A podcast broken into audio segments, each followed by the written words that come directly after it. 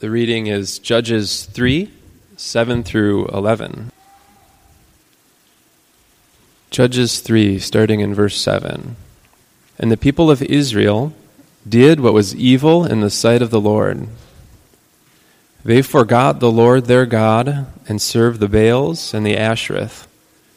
Therefore, the anger of the Lord was kindled against Israel, and he sold them into the hand of Cushan Rishathaim, king of Mesopotamia. And the people of Israel served Cushan Rishathaim eight years.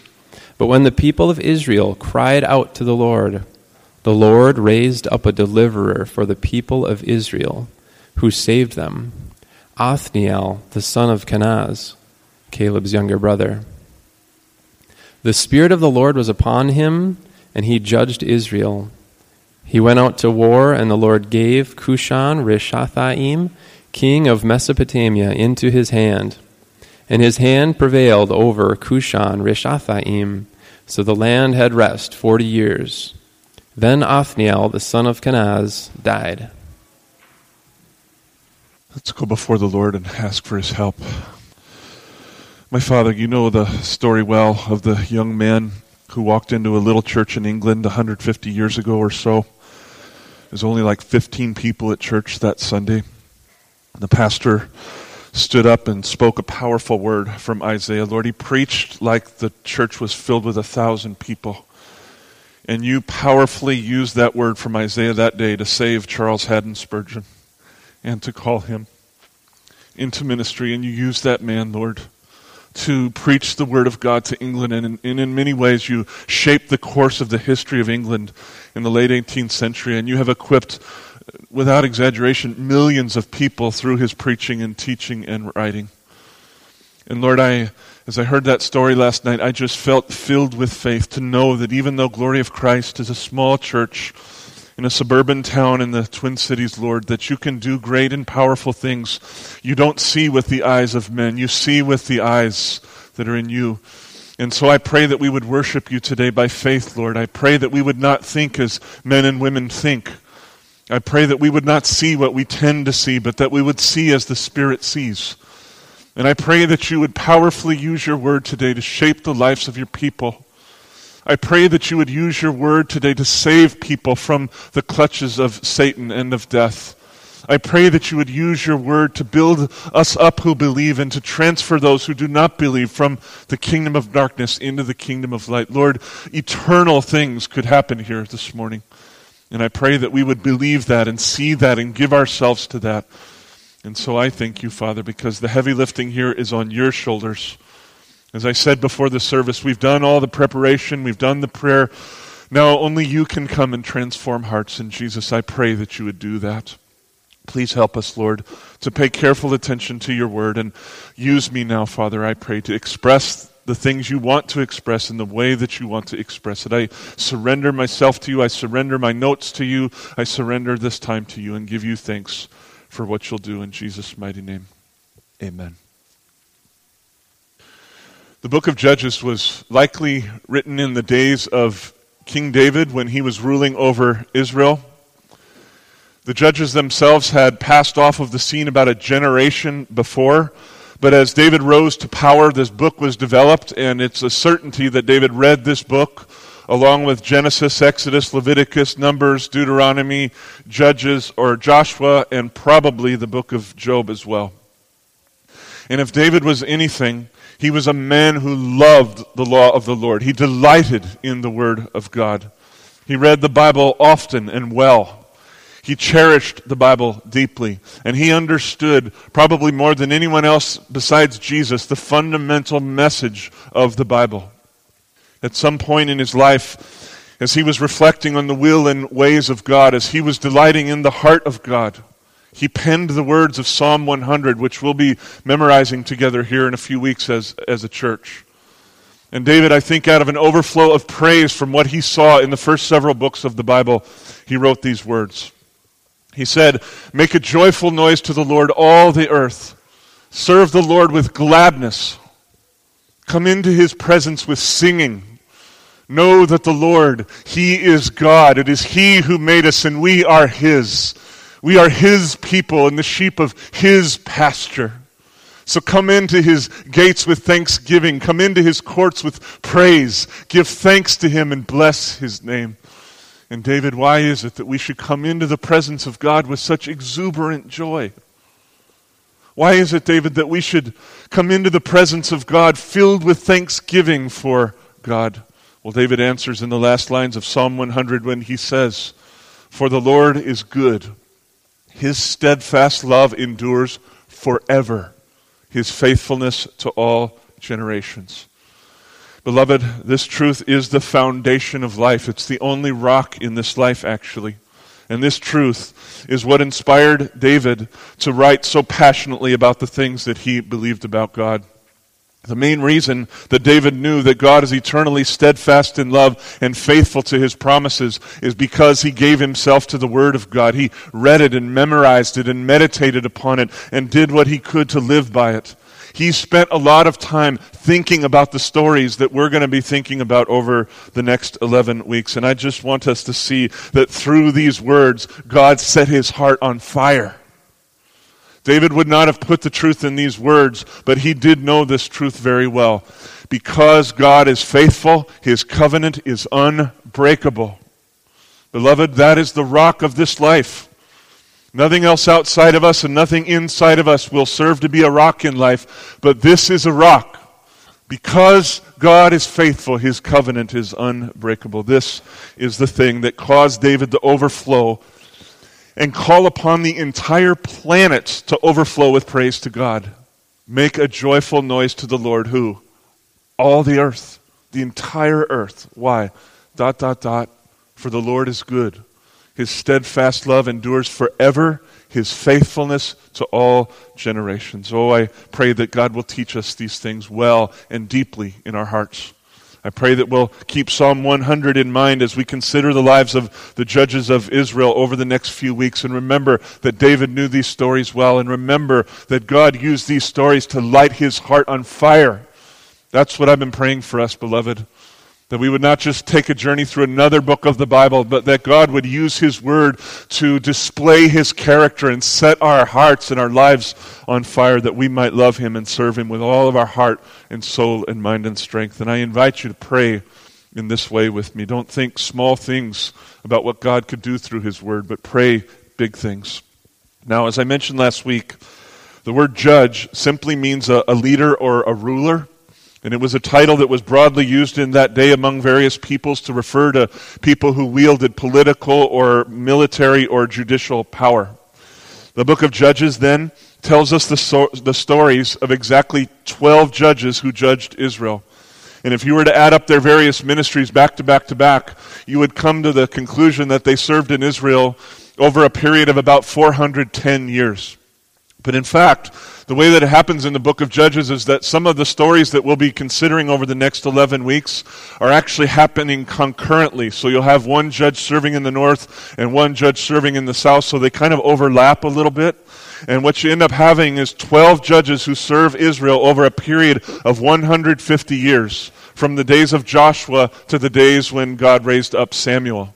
So, to put that in the context of our culture, it's like these 12 judges served from the days of the Civil War up until our day, from the 1860s up until the 2010s, something like that. And with this in mind, let's turn our attention today to the first three judges of Israel Othniel, Ehud, and one of my favorites, just because his name is kind of cool, Shamgar. Isn't that an awesome name? Hey, I'm Charlie. How's it going? I'm Shamgar. Just sounds like a cool name. The setup for the life of Othniel, you can, you can see there in verse 7, is this. And the people of Israel did what was evil in the sight of the Lord, meaning that they again forgot the Lord and forsook the Lord and betrayed the Lord and began to worship and serve other gods. They committed adultery against God. They were so quick to turn their back on God, beloved. They were so quick to pursue other lovers. And this rightfully and righteously outraged God. And so, in his anger, he was kindled against Israel. And this was not a sudden, explosive, out of control, unexpected kind of anger, as I said last week, but rather it was the natural reaction of anyone when they had been severely and repeatedly betrayed by somebody else. In fact, do you know that the reason you feel such anger and hurt when you're betrayed by people is because you were made in the image of God? And the strength and, and goodness of your feelings of betrayal are just the smallest glimpse of what God feels in his heart when he is betrayed by his people. And so, just as he had warned Israel for one decade after another, after another, after another, in response to their betrayal, he handed them over to one of the kings whose gods they had come to worship. God delivered them into the hands of the things that they loved more than God, and in this way they became subject to a king who reigned from the northeast part of Israel, so kind of near where Syria and Iraq are today, and he reigned over them for about eight years. We don't know much about this king. Jesse, I appreciate you having to pronounce his name over and over and over again. But I'll tell you what his name means. His name means Cushan of double evil. So this was not a nice man. This was a man who ruled fiercely and with an iron fist. And evidently, he caused the people of Israel to suffer greatly because finally, after eight years, they hit rock bottom and they turned back toward the Lord and they cried out to God and asked Him to save them. And isn't that just like us human beings? Don't you see this pattern in yourself? You walk away from God and you give your things to you give yourself to things other than God, and eventually those things that gave you temporary pleasure come to sting you and disappoint you, and, and there you are at the bottom of the barrel at the end of your rope. There you are hitting absolute rock bottom, and all you know to do is turn back to God and say, God, please get me out of this. Well, that's what Israel did. The Lord was under no obligation whatsoever to help his people to respond to the cries of his people. He would have been perfectly just to divorce or destroy them at this point. But the Lord is gracious and merciful. He is steadfast in love and faithful all the way to the end. And so when he heard the cries of Israel, his heart went out to them, and he raised up a deliverer for them who saved them out of the hands of their enemies. What an amazing God. What a gracious God. The deliverer's name was Othniel and he was the younger brother of Caleb, that great man of faith who had loved and served and worshiped the Lord his God all the days of his life. And just like his older brother, Othniel served the Lord wholeheartedly and gave himself to the Lord, and the Lord put his spirit upon him. And so when Othniel went out to make war against this very powerful and evil king, he was actually able to prevail against him. This king had subjected Israel for eight solid years. And just like that, because the Spirit of the Lord came upon one man, they were able to finally get deliverance. And beloved, make no mistake about it. Othniel prevailed not by might nor by power, but by the power of the Spirit of God. Othniel did not win his victory by human techniques or technology. He did not win his victory by the size or the strength of his army. Othniel was the instrument of deliverance, but God is the one who provided the deliverance, and so he won the victory because God gave him the victory. Othniel was a, a manifestation of the mercy of God. But understand that it was the merciful heart of God that heard the cries of his people who did not deserve deliverance. But God was moved in mercy and delivered his people for the glory of his name. This is a story, beloved, of a God who is forever steadfast and faithful. This is not primarily about a man. When God makes a promise, he keeps it all the way to the end. When God enters into a covenant, he honors that covenant forever and ever. Indeed, because God is faithful, his covenant is unbreakable. This was the hope of Israel, and it's the hope of our lives as well. Now, you'll see at the end of this story that the result of this deliverance for Israel was that the land had rest for 40 years, which is to say, an entire generation. By the time we get to the Judges, this word rest already has a very rich history because it refers back to the promises that God had made to Abraham and to his descendants. He told them that he would bring them into a land and that he would give them political and military rest from their enemies all around. And he was going to do that for a particular purpose, which is really the deeper meaning of rest. He was going to keep them from warring against other enemies so that they could love and serve and worship the Lord their God with all of their heart and soul and mind and strength So, at one level, beloved, God's rest means to, to be free from war. But at a deeper level, God's rest means to be in communion with God. It means to enter into God's peace and be at peace with God. It means to be one with God. It means to come into the fullness of that great and historic promise where God said to Israel, I will be your God and you will be my people. So again, when you think rest, you should think military peace, but more profoundly, you should think worship. You should think communion with God. And, God, and the people of Israel enjoyed this kind of communion with God for about 40 years, for about a full generation. But then Othniel, the great man of faith, died, and the people of Israel, unfortunately, fell back into sin. Now, before we look at what happened next, I want to pause here and summarize something for you that's usually called the sin cycle or the cycle of sin or, or something like that. This is a four part pattern that repeats over and over again in the book of Judges and will both help us understand what's happening in Judges, but also it will help us to diagnose our, our own hearts. So let me just summarize this cycle for you and then we'll continue on in the story. Stage one of the cycle is called sin. And this refers to the times when Israel would forget the Lord and turn away from him and betray him by giving themselves to other gods. We do the same thing, but in different ways. Stage two is called subjection. And this refers to the times when the Lord, in his righteous anger, would hand his people over to their enemies. He would cause them to be subjected to the things that they loved more than God. He would cause them to be conquered by those things which they were supposed to conquer for the glory of his name and the good of their own souls and the blessing of the earth. Stage three, then, is called supplication. And this refers to those times when Israel would finally reach the bottom of the barrel. How many ever years that took, and they would turn to God and cry out to Him for deliverance, completely unworthy, but they had nowhere else to go, so they would turn back to God and cry out to Him. And then stage four we call salvation. And this is where the Lord, out of nothing more than the goodness of His heart, would listen to the cries of His people and seek to deliver them, though they were unworthy. So we can summarize the sin uh, cycle in four words. I've put them all in S's so that it would help you to remember them. It's sin, subjection, supplication, and salvation. I urge you to commit this to memory in some way or another and keep it in mind as we go throughout Judges because, as I said, this cycle will help us understand what's happening in this book and it will help us to diagnose our, our own hearts and our own lives before the Lord. Now, let's get back to the story. You'll see there in verse 12 that Othniel has died, and after 40 years of freedom, Israel again falls into sin. Verse 12 says that Israel again did what was evil in the sight of the Lord. And this surely means that they forgot God. They drifted away from the Lord. I doubt that this was a real quick turning away from God. It was probably one small compromise after another, one small compromise after another, and pretty soon they found themselves off in left field where they had forsaken God and given themselves to other things, and they, they stirred the anger of God up again to, to their, their harm.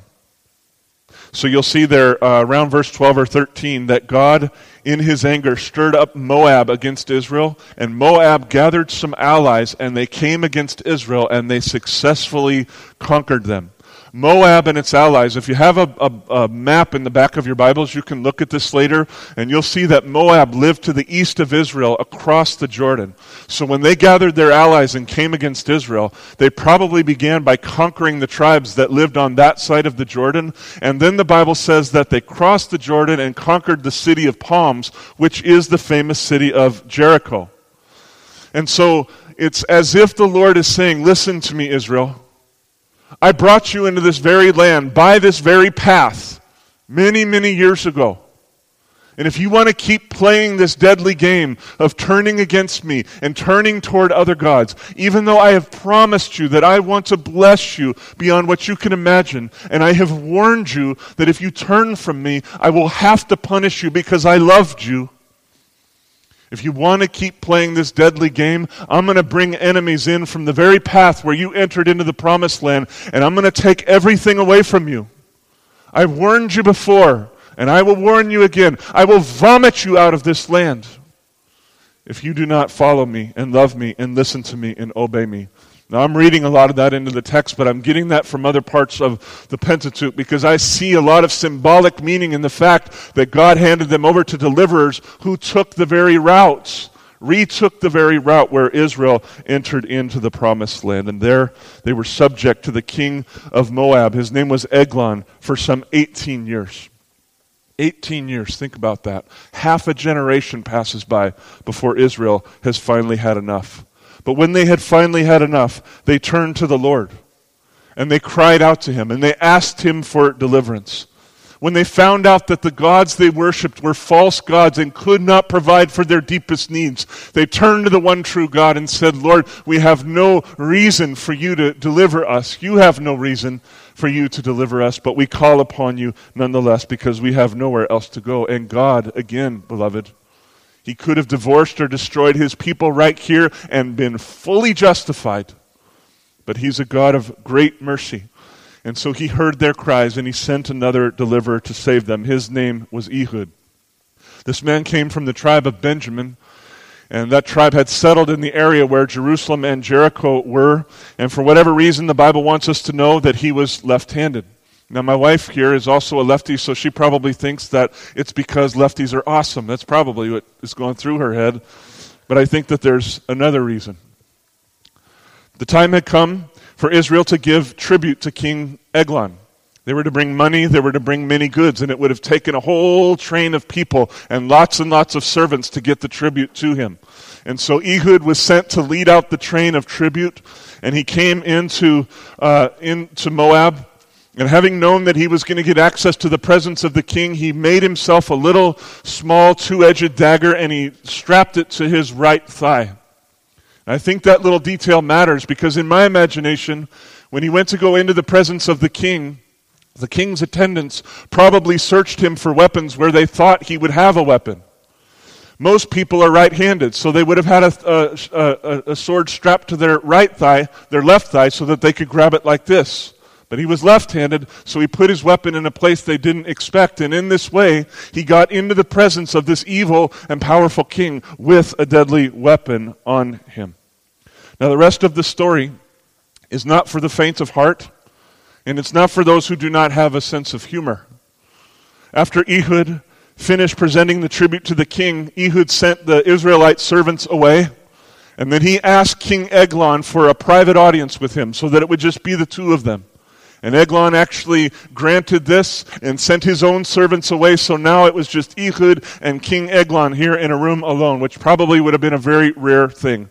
In my mind, the reason that he granted this is probably because the tribute was particularly large, and he was probably pulling on King Eglon's greed strings, and probably King Eglon thought he had something even more to give to him.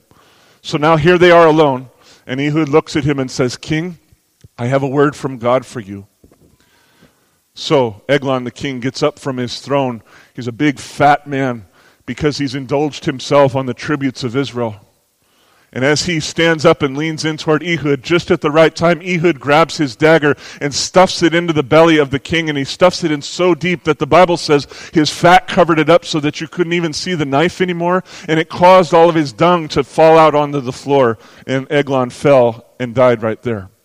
Now, these are not just grotesque details that we could really do without. Rather, these little parts of the story are integral to the story because when the king fell on the ground, Ehud was able to escape out the window and he closed the doors of the chamber and locked them and, and, he, and he started heading back to Israel where he could gather troops to come back and fight against Moab. While he is escaping, the king's servants are sitting outside waiting for the meeting to come over. They come a little bit closer to the room where they were meeting, and two things happen. First of all, they notice that the chamber doors are locked, and, sorry to be crude, but they could smell the smell of his dung, so they thought that he was relieving himself. And so they waited and waited and waited. And while they waited, Ehud got away. And Ehud was able to get to his people and gather the troops.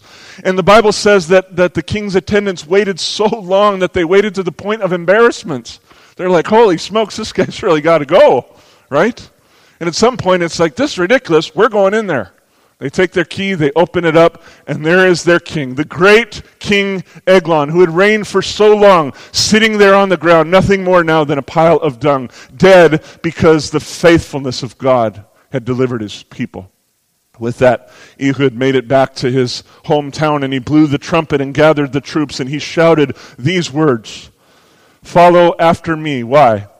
For the Lord has given your enemies, the Moabites, into your hands. Please notice that Ehud gave the glory to God, beloved. The reason Israel was delivered is because God is merciful. Period and end of story. And God did strengthen his people, and they went against another people who had subjected them and treated them horribly. And by the faithfulness of God, they were able to overcome. They were able now to rule over those that God had originally called upon them to rule over. And this time you'll see there that the, that the land had rest for a double portion. The land had rest for 80 years, or two entire generations. So here we see it again sin, subjection, supplication, and salvation. This, re- this cycle is repeated for a second time, mainly to show us that God is faithful. It doesn't seem to matter to God how repeatedly unfaithful his people are. He simply will not break his promises. Because God is faithful, his covenant is unbreakable. Beloved, this was the rock for Israel, and it's the rock for our lives as well. This brings us to the last judge for the day. His name was Shamgar. He was the third judge of Israel, and here's all that we know about him. Verse 31. After him, that is after Ehud, was Shamgar the son of Anath, who killed 600 of the Philistines with an ox goad, and he also saved Israel. So we know that this man's name was Shamgar. We know that his father's name was Anath, which doesn't mean anything to us. But if you were living in Israel in those days, that would have been enough information for you to go check out his genealogy, and you could have learned more about him and who he was and where he came from. We know that by the power of God, he killed 600 Philistines with an ox goad, which is a little tool that shepherds would use to, to um, prod oxes along. So it was like a, it would be kind of like a long wooden staff with a very sharp point at the end. And then in the middle, there was a sort of circular gathering of chains that the shepherd could sometimes use to turn to the side and smack the livestock rather than poke them. And somehow Shamgar used this little shepherd's rod to kill 600 Philistines and win uh, freedom for Israel from people who had subjected them for a very long time. Now, even though we're not told much about this man, we can fill in the details of what happened here. And you know why? It's because we know the cycle by now. And by now you can read into the story because God is trying to tell you the same story over and over again to prove his faithfulness. So we can assume that Israel again did what was evil in the eyes of the Lord and fell into sin and worshiped other gods. We can assume again that God gave them in subjection to the Philistine people who lived on the western part of Israel by the Mediterranean Sea. We can assume that after a number of years of subjection, Israel cried out to the Lord and asked him for deliverance, and then God was moved to his heart because he is compassionate and merciful and he sent Shamgar to deliver them from enemies that were far, far too powerful for them. The, the moral of verse 31 is the same as every other story. Because God is faithful, his covenant is unbreakable. If you'll turn back with me to chapter 2, verse 1, I just want you to see it again with your eyes. Something that God had said there that I believe is the theme of the book of Judges and one of the main themes of the whole Bible. These are words he had spoken before, and now he was repeating to Israel. He simply said this I will never break my covenant with you. I don't know how to put into words how deeply and strongly I feel the import, the impact, the implication of those words, and I pray that you'll meditate on them carefully. The Lord really meant what he said, beloved. And I think that the story of the book of Judges is simply to prove that God is faithful. It's one thing to say that you're faithful, right? But it's another thing to show that you're faithful. The father of your family could tell your family, I'm faithful to you. Okay, those are words, they're important. But what he really needs to do is show you that he's faithful to you. And usually, when that is shown, is when times are hard, when times are bad, when it would be easy for him to turn his back on the family and leave, and the father stays no matter what. Then you know that the father's faithful. And that's what God is trying to teach us. And I think he wants us to receive it very, very deeply. Because he is faithful, his covenant is unbreakable. I'm telling you, if you'll build your life on this fact, Your life will be built upon a rock that no storm, no trial, no tribulation can ultimately shake. And I pray that God will help us with this. I want to take a few minutes now and apply all of these stories to our lives here in 2014. And the first thing that I want to say is that the story we have just considered in the cycle we have just seen is not just the story of another people in another time, but beloved, this is the story of us. This is our hearts. This is an accurate diagnosis of our own hearts and habits before God. Thinking deeply about the book of Judges is kind of like getting a spiritual MRI. It helps you to see past the surface of things. It helps you to see past the masks that we wear and the games that we play, the things that we like others to believe, the things that we fooled ourselves into believing, and it helps you to see the actual truth about the heart of your heart. And as we look into the heart of our hearts, I think we need to see and confess that the news is not good news. I'll tell you, that's true for this heart of mine. The news is not good news. We, like Israel, have spiritual cancer. And it's very widespread and it's deep and it's deadly. And if you were to look through the lenses that God has to see, then you would see the cancer plainly. We, like Israel, are prone to wander away from God and give ourselves to many things that in the short term satisfy us, but in the long term come back to bite us and disappoint us. We, like Israel, are prone to worship other gods, even though we do it in other ways, right? We don't go down to the corner store and buy little idols and then bow down and worship them, but we give ourselves to all kinds of other things other than God in a way of avoiding God and in a way of turning and saying, God, I can actually find better satisfaction over here rather than in you. And when we turn from God like this, beloved, we have to see that as it was in the book of Judges, God takes this as a personal betrayal. This is not just a, a matter of us breaking his rules this is a matter of us breaking his heart. God created us to worship him. And when we forget him and turn our back on him and give ourselves to other things, then we become as vile and guilty as Israel. And I do believe that sometimes this is why we suffer from certain kinds of difficulties. I do believe that God still, in his loving faithfulness, causes people to become subject to the things that they love more than him. I do believe that in his faithfulness, he still causes us at times to be conquered by what he meant for us to conquer. And he does this not to be cruel.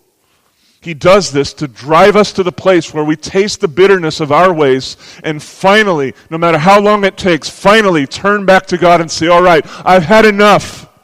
There's no one else but you. I turn to you. God, please, please, please deliver me. Beloved, just like Israel, every single one of us is hopelessly lost in the cycle of sin, and we desperately need a Savior. Believe me, this is true of our lives. We are hopelessly caught in the cycle of sin, and we desperately need a Savior. We need someone to deliver us from our enemies that are too powerful for us. We need someone to escort us into the rest of God. But the, the piercing question of life is this who will deliver us? Who will save us? And who will do it in a way that we are delivered forever? And getting closer to the point, who will save us from ourselves? Who will save us from this wicked heart that causes us to be subject to powers that are too great for us? One of the purposes of the lives of the judges is to be a living prophecy of the one who would come and deliver all who believe in him. Each of the judges of Israel was used by God for a season and they won notable victories for the people of God, after which they entered into God's rest for a period of time. But then you have already seen that in a short period of time, boom, they were right back to the bottom of the hole that God had just dug them out of. And so Israel needed a greater Savior, and so do we. And when the time was full and the great purposes of God for the history of the world were ready to come to pass, God raised up another judge and he sent him to save his people. And that judge's name is Jesus Christ. Like the judges of Israel, Jesus was sent out to this earth out of the overflow of the compassionate heart to God in, the res- in response to the cries of millions of people God, please come and save us. Unlike the judges of Israel, Jesus is actually God clothed in flesh. In the days of the judges, God sent human people to deliver his people. But now, in the days of Jesus, he himself took on flesh, and Jesus has become our deliverance. And unlike the judges of Israel, Jesus Christ came not only to deliver us from enemies that are outside of us, but mainly from enemies that are inside of us. Namely, this heart here that causes me to go astray, that causes me to be subject to powers that are too great for me. Israel's main problem, beloved, was not Cushan of double evil, as ominous as his name sounds. Their main problem was not the big, fat, powerful king, Eglon of Moab. Their problem was not the Philistines, who were powerful in their land for a long time. Israel's main problem was their hearts. Israel's main problem was the corruption inside that caused them to walk away from the Lord. And so Jesus came, beloved, to capture and cleanse our hearts. This sets him aside from every other judge of Israel. He came to live a perfectly righteous life and then to die a horrible death on the cross so that anyone who would look to him and believe in him would have their sins forgiven and they would be cleansed by him forever. They would be delivered by him forever. They would be escorted into God's rest by him forever and ever and ever. Jesus came to heal the disease, not to treat the symptoms as the other judges did. And unlike the judges of Israel, Jesus didn't just come to deliver Israel, but he came to be the ultimate judge and savior of the entire world. Jesus came so that some people from every tribe and tongue and nation would be delivered and set free and come into communion with God forever and ever and ever. Jesus came to set some of us free from all over the planet, from our enemies, foreign and domestic. He came to gather us into one people and create in us a people who would worship Him with all of our heart and soul and mind and strength so that God would be our God and we would be His people. And in fact, the truth of these things is even more profound than this, because the Bible teaches us not only that Jesus brings us rest, but the Bible teaches us that Jesus himself is our rest. I'm not going to look there with you now, but you'll see this in Hebrews chapter 4. Jesus Christ himself is the communion that we have with God. To know Jesus is to know God. To walk with Jesus is to walk with God. To worship Jesus is to worship God. To be one with Jesus is to be one with God. Beloved, I pray that you'll have eyes to see that Jesus came in fulfillment of the book of Judges to set us free indeed. And all we have to do to taste the eternal freedom that He has provided for us is to turn to Him and believe in Him and follow Him by His power all the days of our lives. The Bible says something very simple. Anybody on the planet could do it. It says that whoever calls upon the name of the Lord Jesus Christ will be saved. And so I urge you to do that today. You know, that's how Charles Spurgeon got saved. He sat in this little tiny church, 15 people at church that morning. The pastor preaches from Isaiah with all of his heart, and he says a very simple message. And actually, he called Spurgeon out from everybody else. He said, You, young man, this message is for you. It's a simple message believe in God and you'll be saved. Spurgeon believed and explains the rest of his life. It's that simple for all of us. And so I urge you today to call upon the name of Jesus Christ and be saved. Call upon the name of Jesus Christ and finally be freed from your traps. I promise you that your ways will not get you out of the results of your ways. Insanity is doing the same things over and over again and expecting different results. The only way that you're going to be free, eternally free, really free, is to look to Jesus and believe in Jesus and follow Jesus. Now, I'm not going to stand here and lie to you and tell you that if you believe in Christ, your life's going to become instantly easy and everything's going to be fine and good. You're going to suffer. And in some ways, your life will get harder, but it will be good. And your life will be heading in the right, right, direction, and you will have peace with God. And slowly but surely, day by day by day, as you follow Jesus and do life with His people, you will overcome and you will know His joy. And when you come to the end of your life, you're going to hear these amazing words from God Enter into the joy of your Master. Come, my son, come, my daughter, be with me forever and ever and ever. I promise you, sometimes life in Christ is hard. But there is a joy in Christ that this world does not know and this world cannot take away. If you have the joy of Christ, you could lose everything else and essentially lose nothing. And so I want to conclude today by urging you again to call upon the name of the Lord. And I want to bring before you a saying that I've brought to this church many times over the last year and a half because it just seems so appropriate. Here's a good takeaway thing to think about. Herein lies the key to life. Cease to strive and rest in Christ. You will never find rest unless you rest in Christ. You will never find freedom unless you rest in Christ. And so, again, I urge you look to Him, believe in Him, cling to Him, follow Him, trust Him, let Him deliver you. Herein lies the key to life. Cease to strive, rest in Christ. Let's pray. Father, I don't know how to express the depth of what I feel in my heart for you. I'm so grateful for your character. I'm so grateful for your holiness that will not compromise our sin and justify it and sweep it under the rug. I'm so moved by your compassion to give your law to your people, to let them know exactly what pleases you and what does not please you. And for those who never heard the law of God, the Bible says that you wrote that law on our hearts. We know what's right and wrong. I thank you for being clear with us.